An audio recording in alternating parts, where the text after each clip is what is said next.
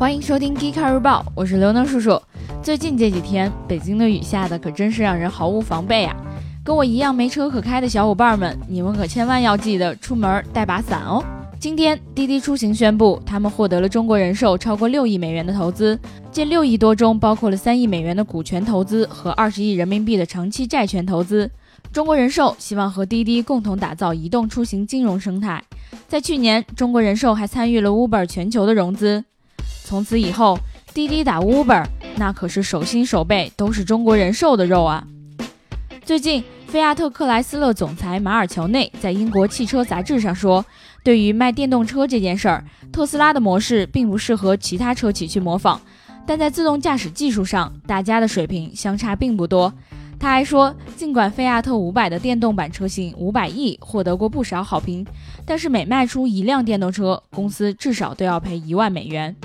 我一直以为那些造电动车的企业考虑的都是改变世界的情怀，知道真相的我，嗯，眼泪掉下来。戴姆勒的技术主管托马斯说，他们将在今年十月的巴黎车展发布一款电动车，这辆车的续航里程将达到五百公里。戴姆勒想要用这款车和特斯拉的 Model X 竞争。另外，新的电动版 Smart 也会在今年底上市。他们的目标是到2020年，电动车的销量能够突破十万辆。传统车企都要打倒特斯拉，戴姆勒，你还是先排队吧。日前，宝马正式发布了2017款 i3。新款 i3 的纯电动版在电池容量和续航里程上都有所提升，电池组从原来的二十二千瓦时增加到了三十三千瓦时，续航水平也从一百三十公里提高到了一百八十三公里。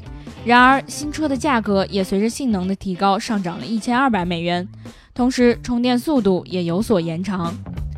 我好想知道那些加量不加价的良心企业为啥都去卖方便面和饮料了？能不能造个车出来？每到雨季，一些地方就会出现积水，影响出行。今天，高德的积水地图在北上广深等九个城市上线。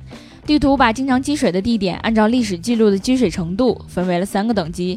用户也可以把身边的积水点信息上传给高德，审核通过之后，可以在地图上显示出来。以后遇到下雨天，用户从这些积水点附近经过的时候，就能收到系统发来的绕行提醒。从今天起，那些想游泳、附近又没有泳池的小伙伴们，你们有福了。好啦，以上就是我们今天 Geekcar 日报的全部内容。记得关注我们的网站三 w 点 geekcar 点 com，同时微信搜索公众号 Geekcar 极客汽车，了解更多新鲜好玩的内容。我们明天见哦。